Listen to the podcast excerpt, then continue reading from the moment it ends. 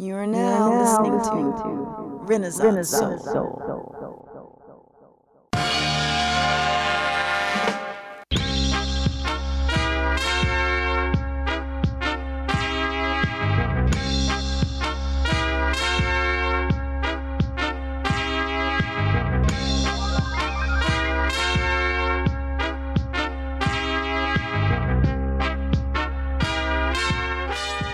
Hey, how's it going, everybody? Welcome to the Renaissance Soul Podcast. I'm your host, Kelly K. Fresh Frazier. And for this episode, I'm joined by Dave Stephens, founding member and vocalist of the Troy, Michigan metalcore band We Came as Romans, as we talk about their debut album, To Plant a Seed. Originally released on November 3rd of 2009 via Equal Vision Records, a deluxe edition of the album was released on January 18th of 2011 which includes one bonus track and a DVD titled To Plant a DVD. In covering this monumental debut album, we talk about the beginnings of the band through their early touring and their two EPs, Dreams and Demonstrations, both self released in 2008 before getting signed to Equal Vision. We also go track by track throughout the album, and Stephens just shares some stories about the song or making of it. We also touch upon the vocal contributions of the late Kyle Pavone, who passed away in 2018, you know, for this album. We Came as Romans originally were going to tour this album to both celebrate it and retire the songs from their live shows when the pandemic hit and we were able to do a handful or so shows before all live music was canceled. We discussed the reasoning for that tour as they are set to do a live stream on April 23rd of 2021, playing to plant a seed in its entirety. And you can purchase tickets or the merch bundles over at thebarricade.live. So, without further ado, after a short word from our sponsor, let's get into We Came as Romans to Plant a Seed with Dave Stephens. Hey, welcome back to the Renaissance Soul podcast. And now I'm joined with a very special guest, founding member and vocalist of the Michigan metalcore band We Came as Romans, Dave Stephens, as we talk about their debut album, To Plant a Seed. How's it going, Dave? Good, man. How about you? Yo, staying staying busy, man. You know what I'm saying? yeah, same, same. As much as I can first and foremost, you know, like to just say, you know, rest in peace to uh, Kyle Pavone. He um founding member of We Came Roman, We Came as Romans, and uh, passed away a couple years ago in, in 2018. Definitely like big part of this group, big part of the sound. So I just want to say, you know, rest in peace to Kyle. Thanks, man. Appreciate that, of course. Okay, okay. To start things off, when you know to uh, to plant a seed came out uh, in November of uh, 2009, and then there was a you know a deluxe edition that came out in January 2011.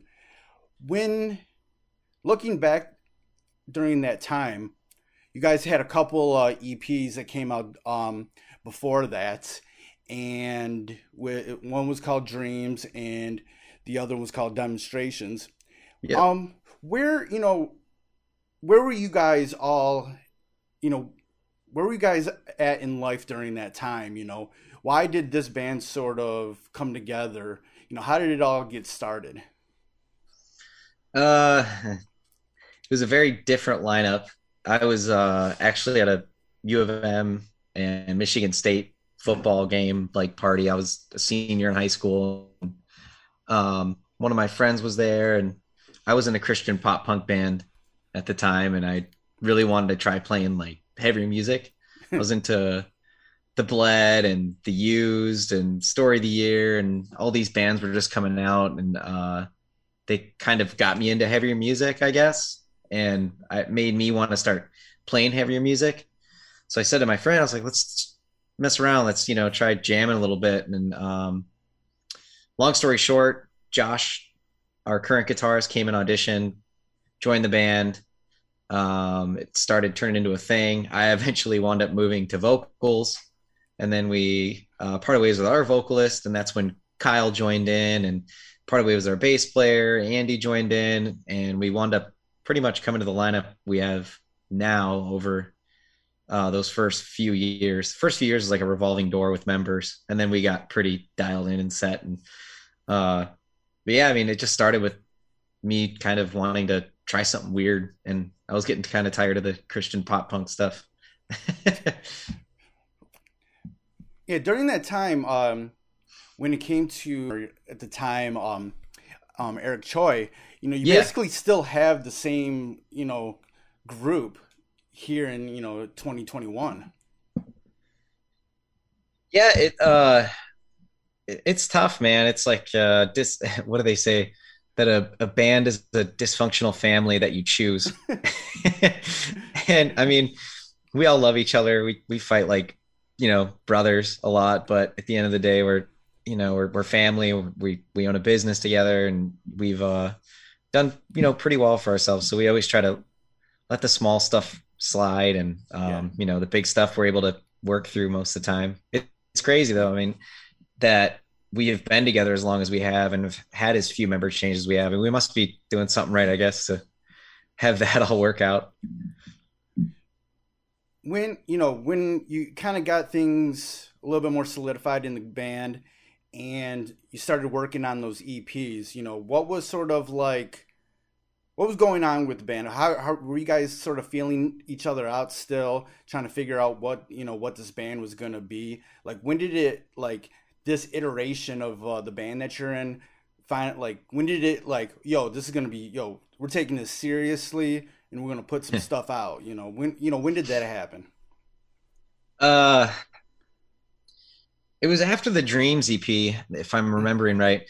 To record the Dreams EP, we actually we needed to come up with a few thousand dollars. We weren't signed or anything. We didn't have uh, a label or an agent. All we had was a manager who was just a friend, and we had no money. Um, so Eric had just graduated high school, and he put up his graduation money to record the Dream EP essentially. And we went in, we recorded it, and we were just trying to be like a big regional band. We just wanted to play Ohio, Indiana, Michigan. You know, it's all like we really had in mind. And and then it started to kind of gain traction. The shows went from being, you know, uh, maybe ten people, or actually I sh- shouldn't say that. The shows went from being just the girlfriends and the other bands to like maybe ten people to like 20 and then um, it kind of kept growing. Like around here we were doing like 100 tickets 200 tickets and then we kind of kept going out to the east coast hitting like new jersey. We started doing really well out there. And then down as far south as like kentucky and georgia. And then uh, all of a sudden it was it was weird. It was kind of like we had some traction. We had agents coming out to talk to us and labels kind of talking to us. And that's when we were all like hey, we should maybe put this college thing on hold and put these jobs at home on hold and see what happens with this. Because we were just doing like weekend runs. We'd leave on a Friday as soon as our drummer Eric um, was off work and all of us were off work, and we'd come back like two in the morning Sunday night and three in the morning. so yeah, that's kind of when we took the leap of faith. And my parents were like, "You're doing what?" I was in culinary school at the time, and I was like, "I'm gonna put this on hold. I'm gonna try to do the band." And they're like, what the hell? You want to you want to pursue a band? And and uh i mean yeah I, i'm glad we all did because it took us making that leap of faith to make it work or else uh we just would have kept playing bars and yeah. playing for five or ten people forever. Okay you were doing like culinary like what, what was all the other things that uh, the jobs and everything that the other band members were doing at the time? Josh worked at mcdonald's. Um Andy would steal his parents' uh, pop cans and beer cans and go and return them. um, Eric didn't have a job yet. Uh, Louis like would go and replace sprinkler heads or something. Um, I don't remember what Kyle was doing. Yeah, it was we were all over the place, man. I remember um, one of our trips out to New Jersey actually. I always tell this story because it's kind of wild how things work out we had to make the show because an agent that wanted to start booking us was going to be there and we had to play and you know show him what we could do live and yeah. which at the time was pretty horrific but he saw something in us and on the way there um our van wound up catching on fire in Ohio. Yo. like the whole dash, everything just caught on fire. And so we stopped at a Home Depot and we bought like tap lights and spray painted them red and put them on the back of the trailer to look like tail lights and no electrical in the whole thing, pitch black. I wound up ringing up headlights like straight to the battery to make it work. And it, we somehow made the show still, but that sort of reminds me of those days, just anything to make the shows happen and make it work. how are you guys, you know, getting that traction? How how are you guys getting the word out? Because I know with bands like yours, um, during you know during like the early 2000s, um, MySpace was very helpful with uh, you know bands linking up with other bands, you know, locally, regionally, and everything. Um, and this, you know, we came as Romans, you know, kind of started as the other social medias were, you know, starting to, you know, start up, and MySpace was kind of a little bit on its downturn, you know. So, but yeah, how, you know, how how are you guys able to sort of get that traction out there? Yeah, MySpace actually had a lot to do with it, which is funny. Um, I don't know from a marketing perspective if it did so much, but we would use it to book shows. Like I would reach out to other bands in the regions that we were trying to hit and yeah. offer show trades where we'd bring them to Michigan. They'd bring us to one of their hometown shows. Yeah, I think that's what a big tool was of, my, of MySpace. You could, you know, find the region, yeah. everybody in a region and, you know, link up with them so yeah, we would we would do that to book tours and stuff, which was cool. And then I think one of the smartest things we ever did was release the Dreams EP for free because this is before Spotify or any of that stuff. You know, like you had to buy music back then, yeah. actually purchase each song. And so we recorded that EP and we could have sold it, but we just decided to throw it up on anywhere we could on the internet for free, let anyone they want download it. And that actually got us a lot of traction because it was in way more people's hands than if people would have had to buy it. Yeah. Um, so that was huge too. Yeah, it was kind of the start of social media when that came out, and um, it really helped us hit our stride. Yeah, I remember that time when like bands would do that, like do a little, like you know, up, you know, do, do a little free EP or whatever, just to get yeah. out there, and you know, it helped a lot of bands. Hell yeah! I, I don't, I don't know if we would have had uh, the amount of success we had as quickly as we had it if we wouldn't if we would have tried to sell that EP. You know, we were we were still such a little baby band. A lot of people wouldn't have bought it. You know, just young kids, man. yeah, yeah, man. You know, early on when you're you know making these you know these treks to different cities, different regions. You know, how long did it take before you guys started feeling good as a live band? dude, I'll be honest. I, I don't, I really don't think we became good as a live band till like probably somewhere during our third record cycle. It's, it's just such a hard thing to, um, get the hang of and perfect, you yeah. know, like I feel like a lot of bands like us get signed really young and you haven't even really fully developed um, your instrument yet or um, yeah. your singing yet or whatever you're doing. And and and then you know you get thrown out on the road playing shows six seven days a week for five six weeks and it's like figure it out. And slowly you do start to figure it out. Um, but to get to a point that wasn't embarrassing on stage let's say uh, probably probably during the deplant seed cycle i think we started to become like a, a professional quote unquote band at that point. Um, we were doing it enough where people could come out and see us and we wouldn't completely botch every song. okay, so you guys getting this traction. You guys got a couple uh, EPs out. What happens to where you're able to, you know, make that that next jump to be able to start writing and recording uh, to plant a seed? Uh,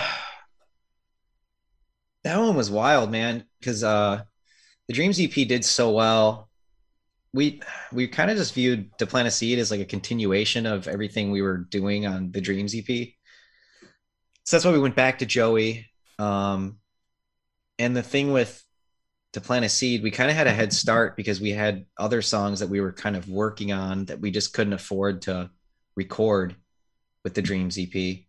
Um, what else is cool is too on the Dreams EP, we were playing more shows, more music than we ever had. So we were all getting a little better at our instruments and better at writing. And, uh, but yeah, it, it was just an accumulation of a lot of years of dreaming and, um, wanting to be a pro band. You know, that's what, that's something that everyone always says is you have your whole life to write your first record. Yeah.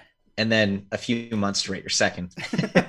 so, I mean, it's kind of true to Plant a Seed. We had a long time to think about what we wanted, how we wanted the sound, and draw inspiration from all different places. And um, we were really inspired by uh, Sky Eats Airplane at the time. I don't know if you remember that band, but they were like doing all this crazy MacBook stuff where like their MacBook was doing all this programming and yeah. and we thought that was the coolest thing ever. So we figured out how to do it.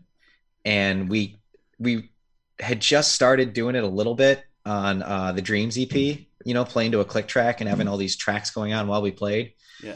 And then once we got good at it on to plant a seed, I mean, I think that was the biggest difference is that's when we were able to add in orchestras and lots of programming. And, Yeah.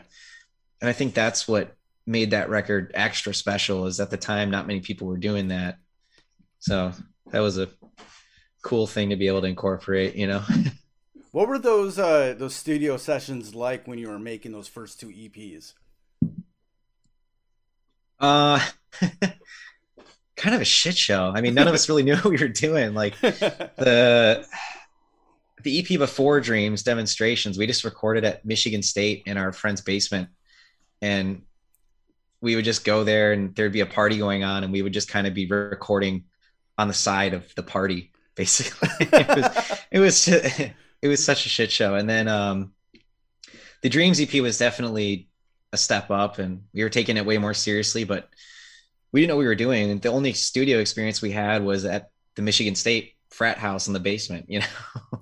and then um, during the Dreams EP, we kind of started to figure out how how to do it, how to take it seriously. And we were really, really prepared for it though, which was cool. And Joey Sturgis respected that. And I think he saw where the band could go.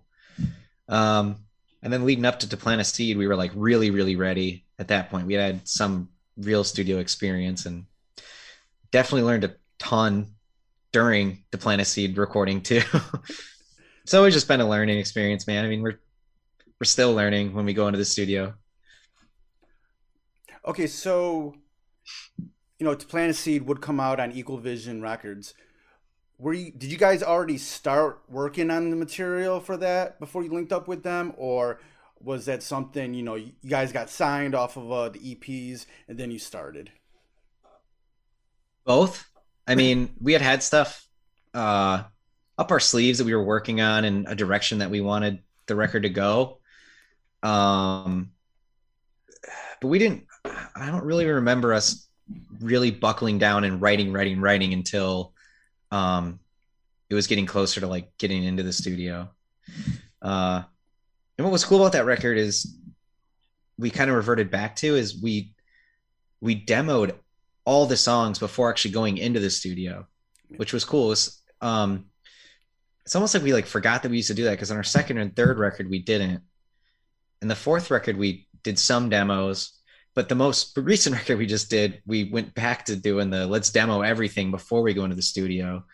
Um, and that's something we learned on a Plant a Seed how important it is to demo the songs first. So we were listening to these songs, getting used to them, but then thinking of new ideas, ways to make them better. So by the time we were tracking it in the studio for real, it had already been through several renditions, several drafts, and each song just got a little better and better and better along the way. How did you know? How did y'all link up with uh, Equal Vision Records?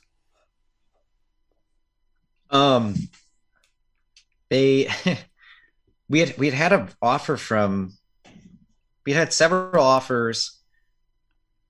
I remember it being uh, I don't want to name any names, but there was a few labels that were trying to sign us at the end of the year before we actually signed, and the offers were all like pretty terrible. And Equal Vision contacted us and was like, "Hey, you know, you guys are probably getting offers, but just wait it out. We'll send you a good offer." We were like, "Okay, we'll we'll wait." So we politely declined the other labels that were sending us offers and heard out Equal Vision.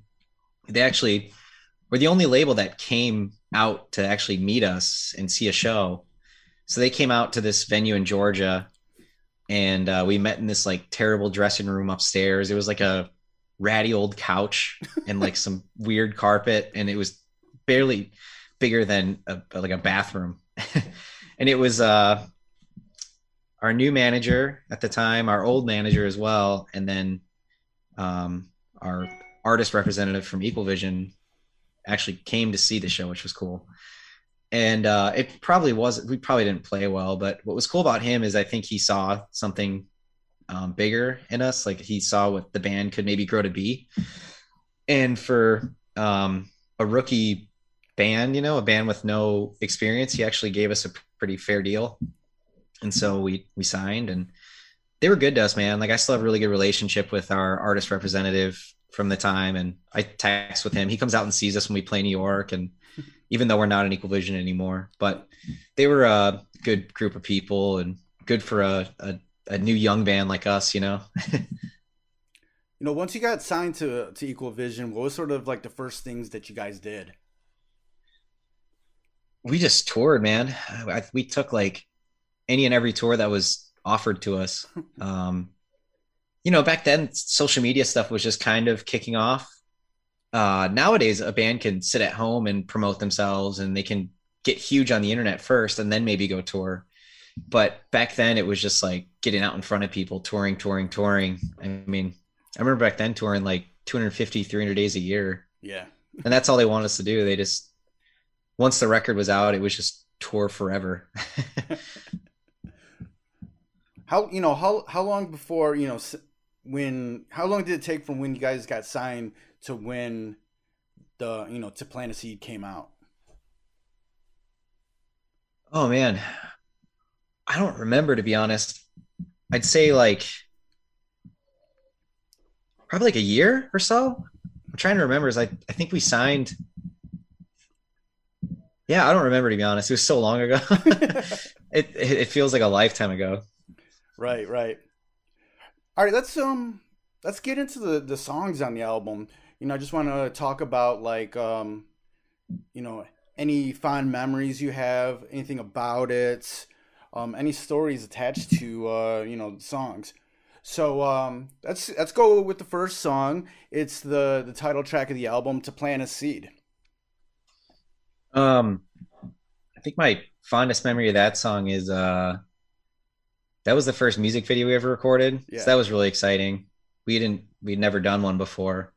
So that was cool. We were we were in Virginia and Virginia never gets snow. So it was kind of weird that the night before we were supposed to shoot, it got like pounded with snow. Um which which wound up actually making it look kind of cool, we yeah. thought, but it wasn't supposed to have snow.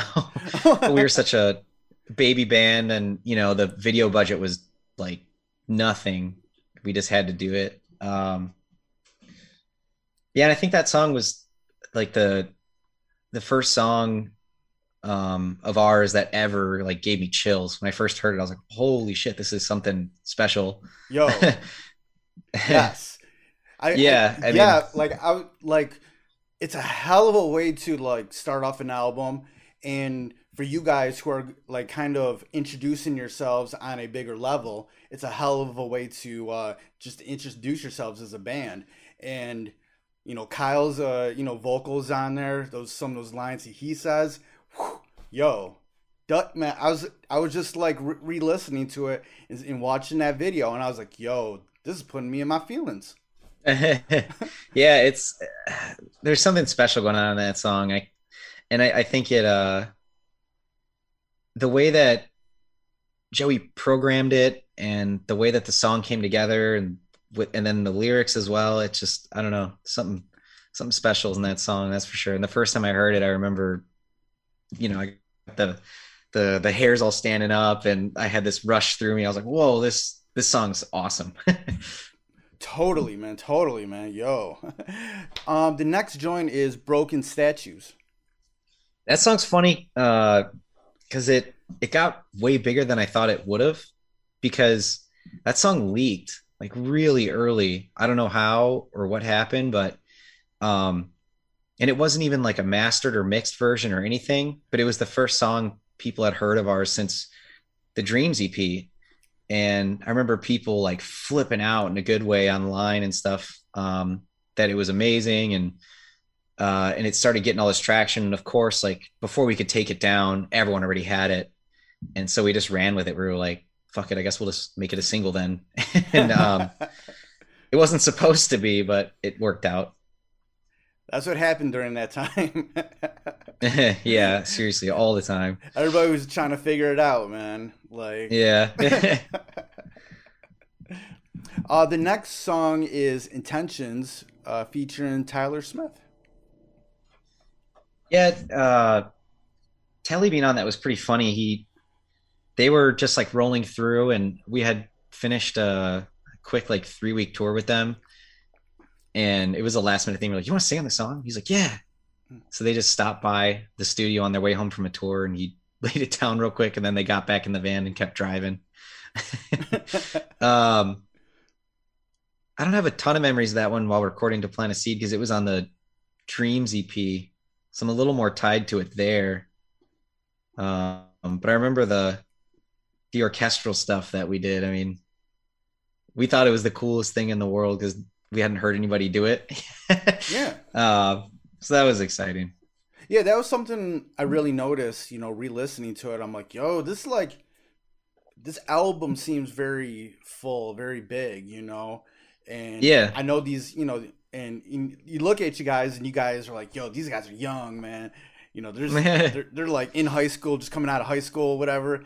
And I'm like, man, this but this this sounds full. It sounds big, you know, in comparison to a lot of the other bands that would be, uh, you know, in your guys' lane. Yeah, man. Yeah, it was that song was awesome when we first did it. Uh, the next joint is roads that don't end and views that never cease. I remember getting in an argument over the start of this song. I wanted it to be like a breakdown, and Eric really wanted it to be like a drum roll thing, like he does. And he wound up winning because he's the drummer. But then it was like three or four years later, we were still playing it, and he was like, "Dude, it is cooler with the breakdown." So live, he started playing it like a breakdown. so in the end, I was right hey man, never too late to you know mix it up. Yep. you know when it when it came to you know when it come to working in the studio for this album, you know what what was sort of you know how did everybody contribute? You know what you know what was sort of the di- dynamic with everybody because you got a lot of guys in the room. Um, I don't know. I, I don't. I just remember being like good vibes, a lot of excitement it was a lot of uh waiting because you know everyone had like their part to do but other people had to do their parts first and we were all so broke at the time we just took our van down all together and joey was nice enough to let it the producer was nice enough to just let us crash at his house so we were all stuck there it's not like it's not like oh these this week is vocals like dave you come in and then when you're done you can go home no we were all stuck there the whole time but but it was cool, man. I mean, we were all starving, just eating hot dogs and ramen noodles, and um, yeah, yeah. I remember one night, uh, it, I, I had just turned 21, and Joey's parents were in like this bar band, and they had come by, and they were like, "Yeah, come out to our show. We're playing a wedding." Andy and I were like, "Whatever, we'll go." So like we took the van to this wedding and uh, Andy was still underage. I was of age. And we wound up like partying with all these locals in this little tiny small town in Indiana in some random person's wedding. was, everyone was coming up to us like, who the hell are these guys? I totally forgot about that till you just mentioned it. Yeah. And Joey's parents' band was like playing and going nuts. And Andy and I were just back at the bar, like where the hell are we? I don't know, but there's a bar and it's open, so sweet. so yeah, good vibes. A lot of waiting your turn, but man, I forgot about that night. right. Uh, the next song is Dreams. Uh, interesting about Dreams is it was uh that song was written for the Dreams EP, and it was the first song ever written on the Dreams EP. And um that song it was it's so old that we actually started writing it with the keyboardist vocalist that was in the band before Kyle. So that song's so old it was even pre Kyle. but it came out so great that uh, we wanted to put it on to plant a seed as well especially when kyle sang his part it like took it way way up you know during dur- during the recording of uh, to plant a seed and also when you started working with him on uh, the ep you know what did sort of uh, joey, joey bring to the table um he was just so good at programming you know all the all the keyboards and synthesizers and stuff. And um it, it was weird. It, we we wanted to do something different but we weren't really sure what it is. And he kind of helped us pinpoint what um we were looking for i guess. Uh we were such a young band and we weren't even sure what we were supposed to sound like but we had a general idea and he helped focus it and bring it in right? You guys had like ideas and but he kind of like molded it. Right right. I mean i i don't know. I don't know if there's a, a lot of other producers out there that at that time could have helped us do it the way he did it. That's for sure. Uh the next joint is we are the reasons. Uh damn i don't know. I don't have a ton of memories of that one. It's cool that andy's on that song does a little screaming line what's it about that's the only what's, thing uh, i think of what's the you know what's what's that song about you know from your perspective um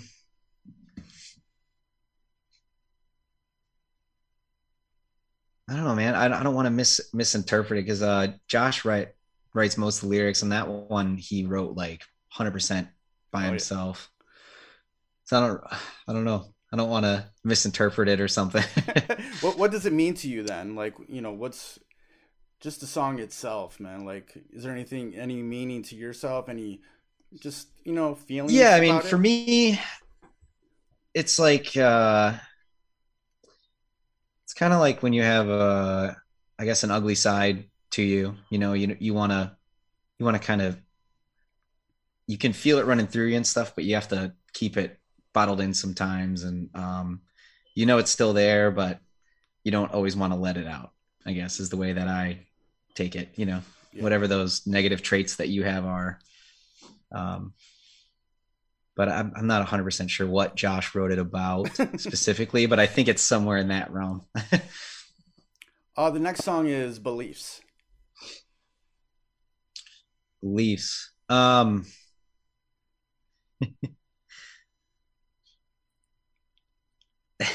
the end of the song, there's that like acoustic guitar with like the beat, you know? And uh I remember Kyle and Andy like doing not seriously at all, but like doing this funny ass freestyle rap over the back of it. And us all crying. We were laughing so hard. And Joey just like put it on repeat. And Kyle's just like, fuck it. Ass is in a bucket. so like now even like we were rehearsing that song for the to plant a seed tour and like Andy started doing it and we all started dying laughing again. it was yeah, it was one of the funniest moments in the studio. that's great that's great um the next joint is i will not reap destruction Um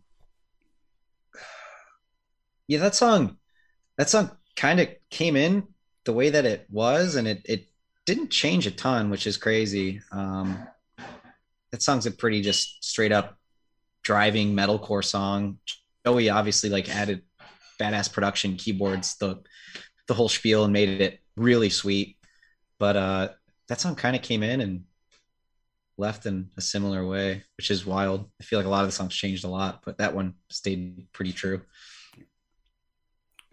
Uh the next song is searching seeking reaching always I'm gonna be honest. Uh, this song was just us like trying something different. You know, we were like, hey, you know, you never know, maybe it could have radio success, which is hilarious because that song would never have radio success. and we never played it up until that To Plant a Seed 10 anniversary tour. We had never played it live, and we for a minute we thought about it. We are like, if we don't play this, is anyone going to notice? And then uh, my wife's best friend, after one of the practices, she was like, "Should we guys practice that song, Searching, Seeking, Reach? I'm like, are you kidding me? I almost weren't even gonna play it. And I was like, well, we have to play it now. Like if she would notice, I guess everyone else would notice too. So Yo, yeah, don't Yeah, that uh, one, uh, don't underestimate man your fans and your listeners. Man. They'll yeah, like, I guess I shouldn't. be like, yo, you said you guys gonna play the whole album. You didn't play this one joint. Yeah. none of us like I hate to say it, but none of us really even like the song. And but I guess there's people out there that do, so you know, we, we gotta play it. There always is, man. There's always those people that that like the songs that you guys yeah. any artist don't like, man. They'd be like, "There's those people, man. There's those Yeah. people." Yep. Uh, the next joint is an ever-growing wonder. Um Yeah, that song uh that song came out really cool. I remember listening to it like we were just listening through all the demos and um I don't know, I could just hear that it was going to be like a really awesome song. And it was cool. I got to uh I got to write a bunch of lyrics with Josh on that one. We like worked together pretty well on that. And I remember like sitting on his dad's car when we were like practicing all the songs that we were going to record before we even left for the studio and like trying to get them all written down. And i kind of wrote what i could come up with and then like gave them to josh and josh ran with a bunch of them and gave them back to me. And it was a it was cool to collab with him on that one.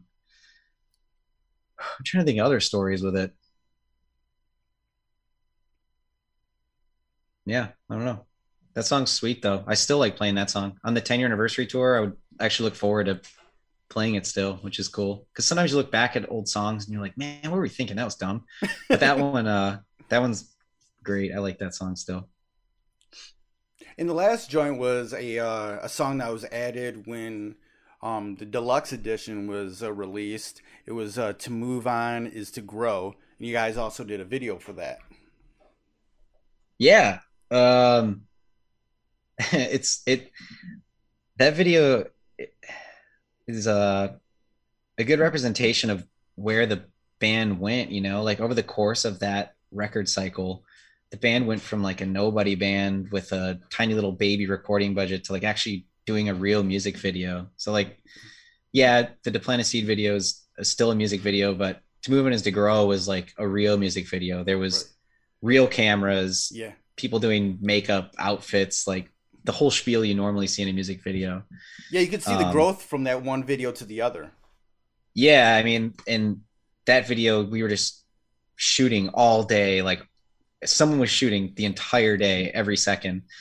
Um, but that's I don't know. I, I remember that day super vividly. I think just because I was like, holy shit, this is crazy. There's makeup people. There's costume people. There's like caterers. There's there's a guy that his whole job is just to press play on the iPod to play the music in the background. And um but yeah man that song uh that song is another great song. We we played that song um in normal sets up until probably just like four maybe three four years ago. I mean that song obviously did really well for itself.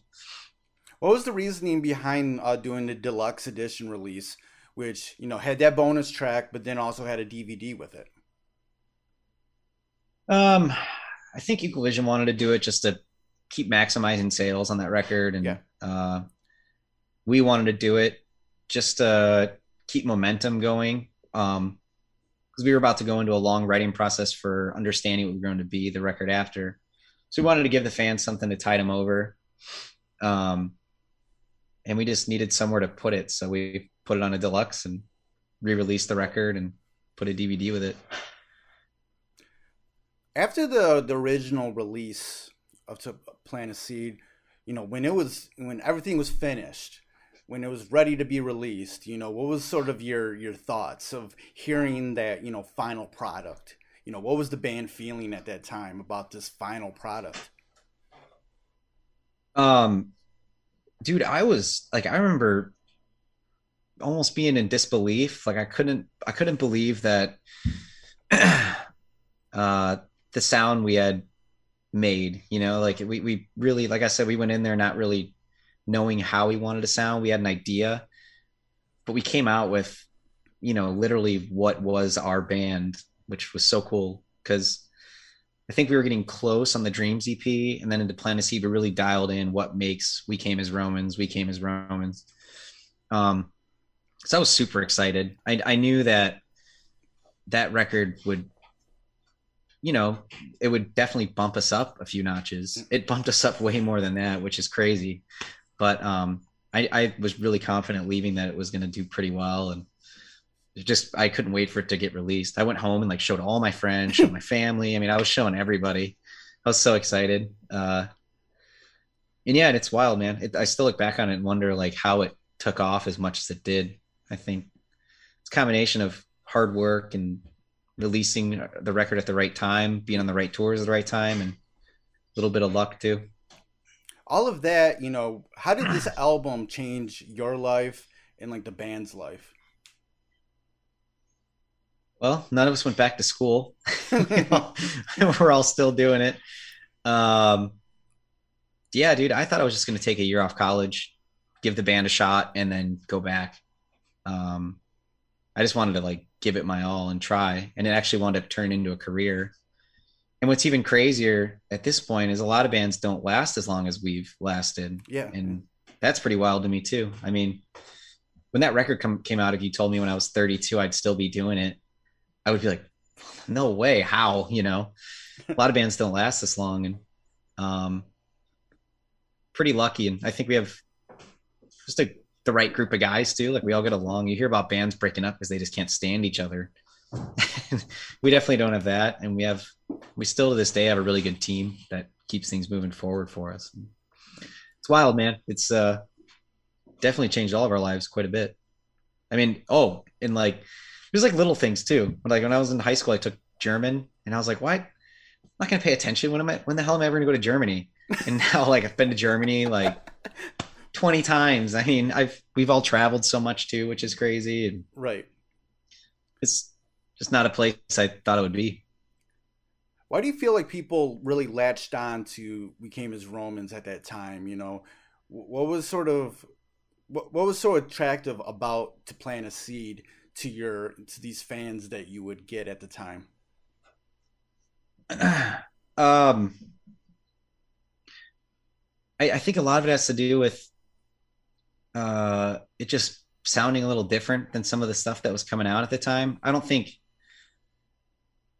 I think it. I don't think we are pushing the boundaries of like what metal is or anything. I mean, we if you take away all the programming, the electronics we did, I do think it just sounds like a metal record.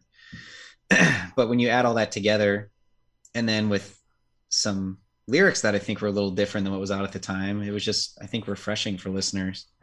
And uh, live too, we we weren't that great at playing the songs yet, but we would go as hard as we could. Like we'd go out on stage and play as hard as we could, go as crazy as we could. Um, I remember like Andy taking a guitar to the face one night, broke his nose, just kept playing, bleeding everywhere. I mean, it didn't matter we just played hard. We played a lot, and um, I think people would come and see us, and they'd they'd see it as well, and I think that helped the record grow on people too. And you guys, you know, at this time are like really like entering adulthood and your your fan base is going to be people like you know teenagers and young adults you know how did you know how did that how do you feel like that affected your fan base and then how did that affect you as you guys are you know, basically growing up now on the road. yeah, I mean, it, it is weird. I mean, our friends at home would be, you know, in, in college and, you know, moving into the dorms and all this stuff. And we'd be like, at the time, living out of a van. Um, it was weird. I think it, I think it shaped us quite a bit.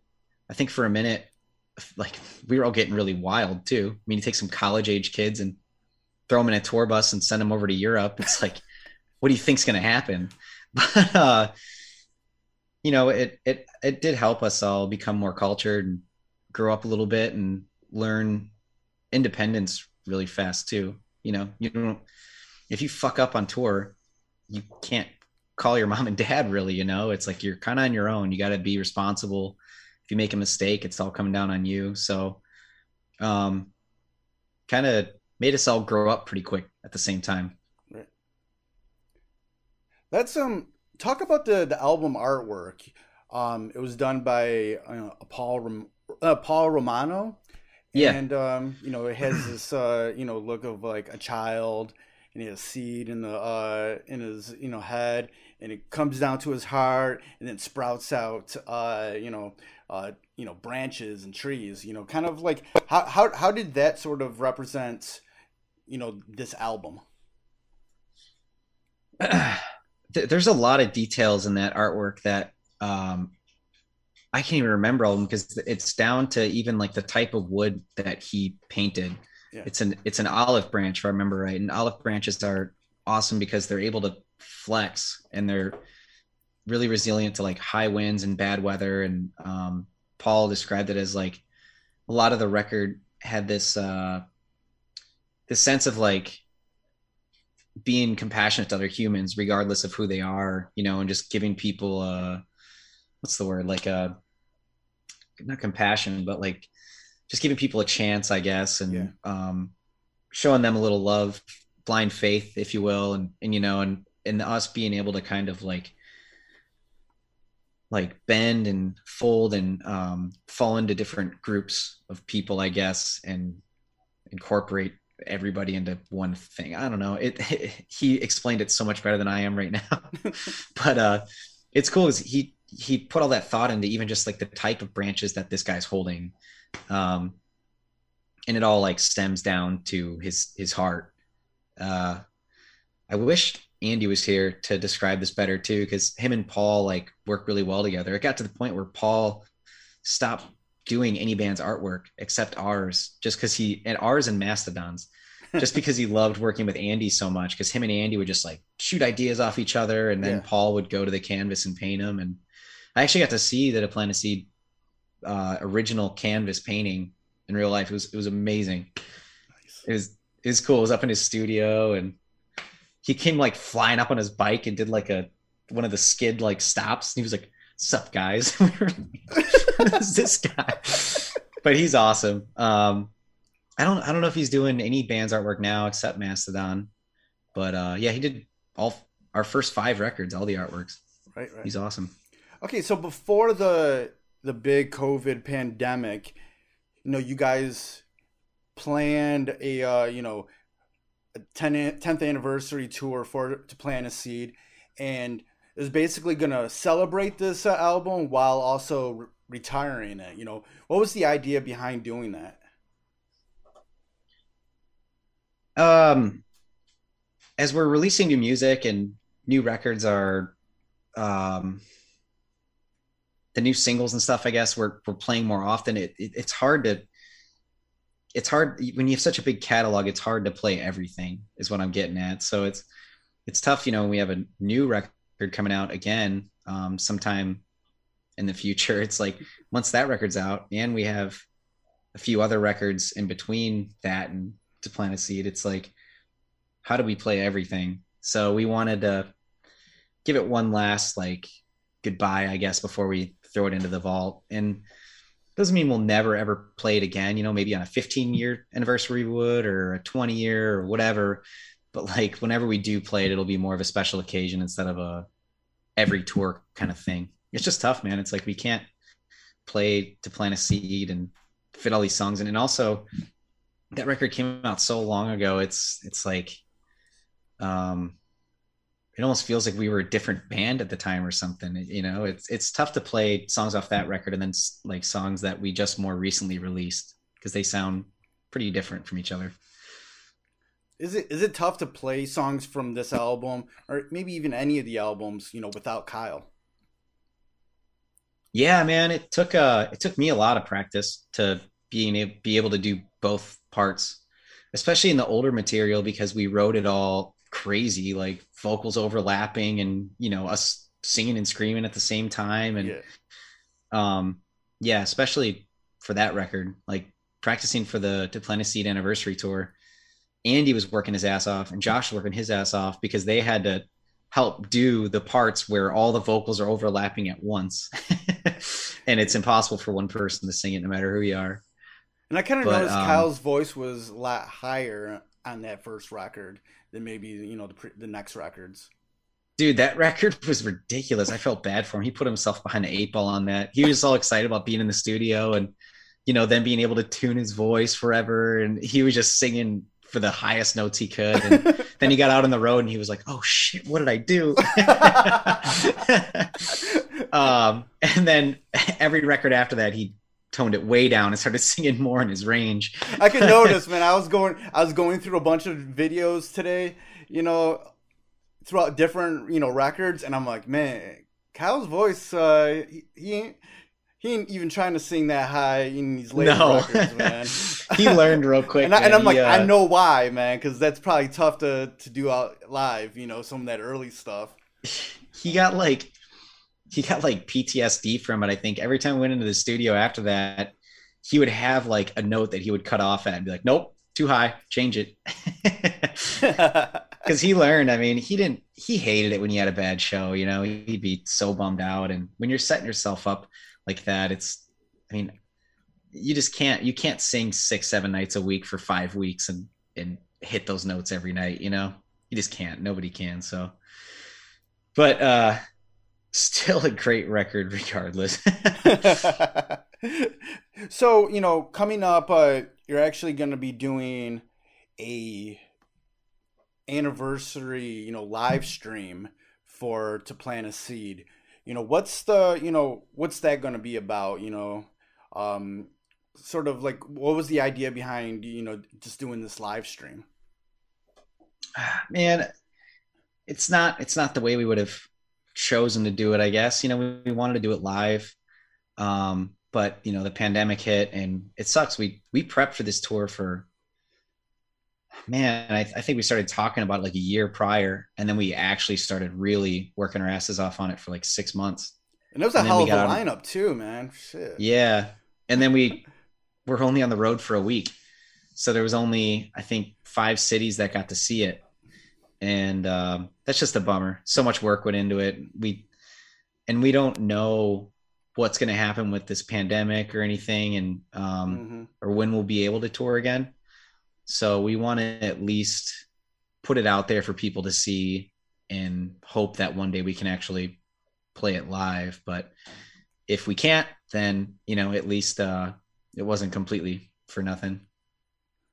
You know, looking back on to plant a seed, you know, here in uh, 2021, kind of, you know, what do you, what sort of pops in your head about that time, about that record, you know thinking you know how long you how long you guys been able to stay around? You know what really pop, pops out about that time of your life and that album? I think the i think the craziest thing to me with that entire record and everything we did was in those in that week we were out playing it i don't know man i had this weird feeling when we were rehearsing it and getting ready for it i was i was excited for the tour but I, in the back of my mind, I kept having this feeling like, does anybody still care about this record? Is anyone going to be there? I mean, what this came out a long time ago. You know, I don't even know if our fans are that listen to that record are even still into this kind of music.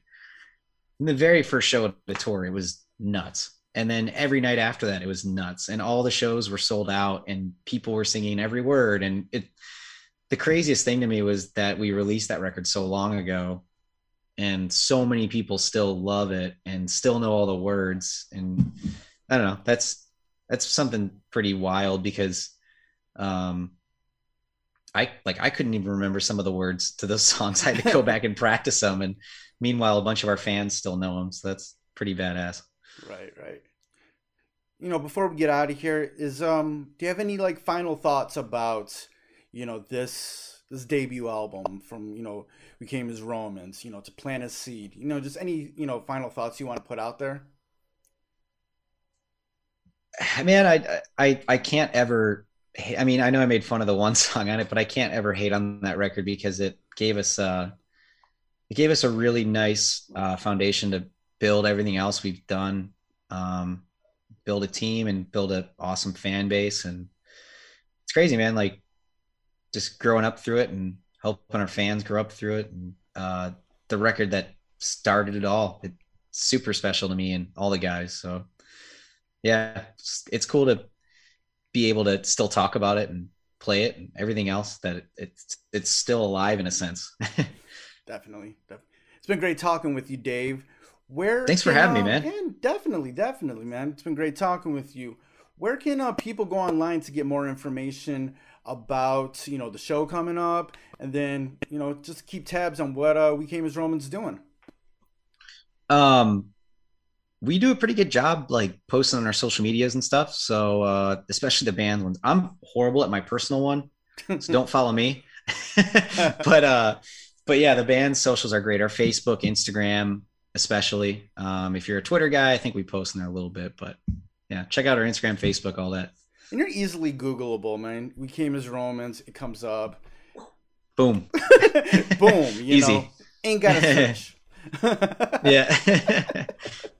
All right, man. Again, it was great talking with you, and uh, you Hell know, yeah. thanks for breaking down this uh, incredible album. You know, with me. yeah, man. I appreciate you uh, having me and talking through it, dude.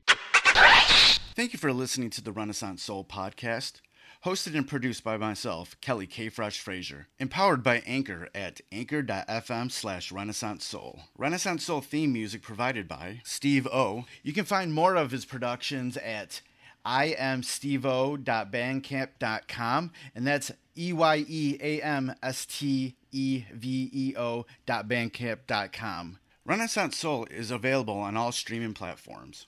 Please rate and review on Apple Podcasts and Stitcher. If you want to support Renaissance Soul, please consider pledging via Patreon at patreon.com slash fresh the word.